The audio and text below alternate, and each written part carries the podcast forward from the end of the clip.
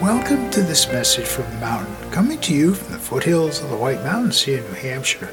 Today's podcast is titled Spring is Not the Same This Year. Well, we experience a different spring, I mean, between several different alternative springs, but usually about this time of the year, one of our favorite pastimes is to watch the maple trees on our property tapped outside of our home.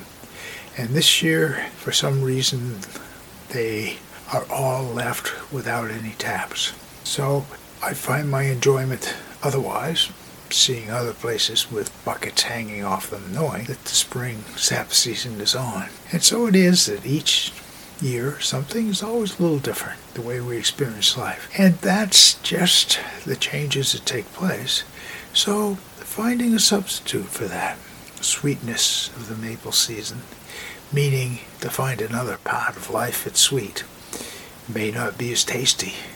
But we can be grateful for many different things, and that includes watching skiers come down the ski area at the center, the little hypnosis glade, or just enjoying March. Yep, spring is not the same this year, but every day is different.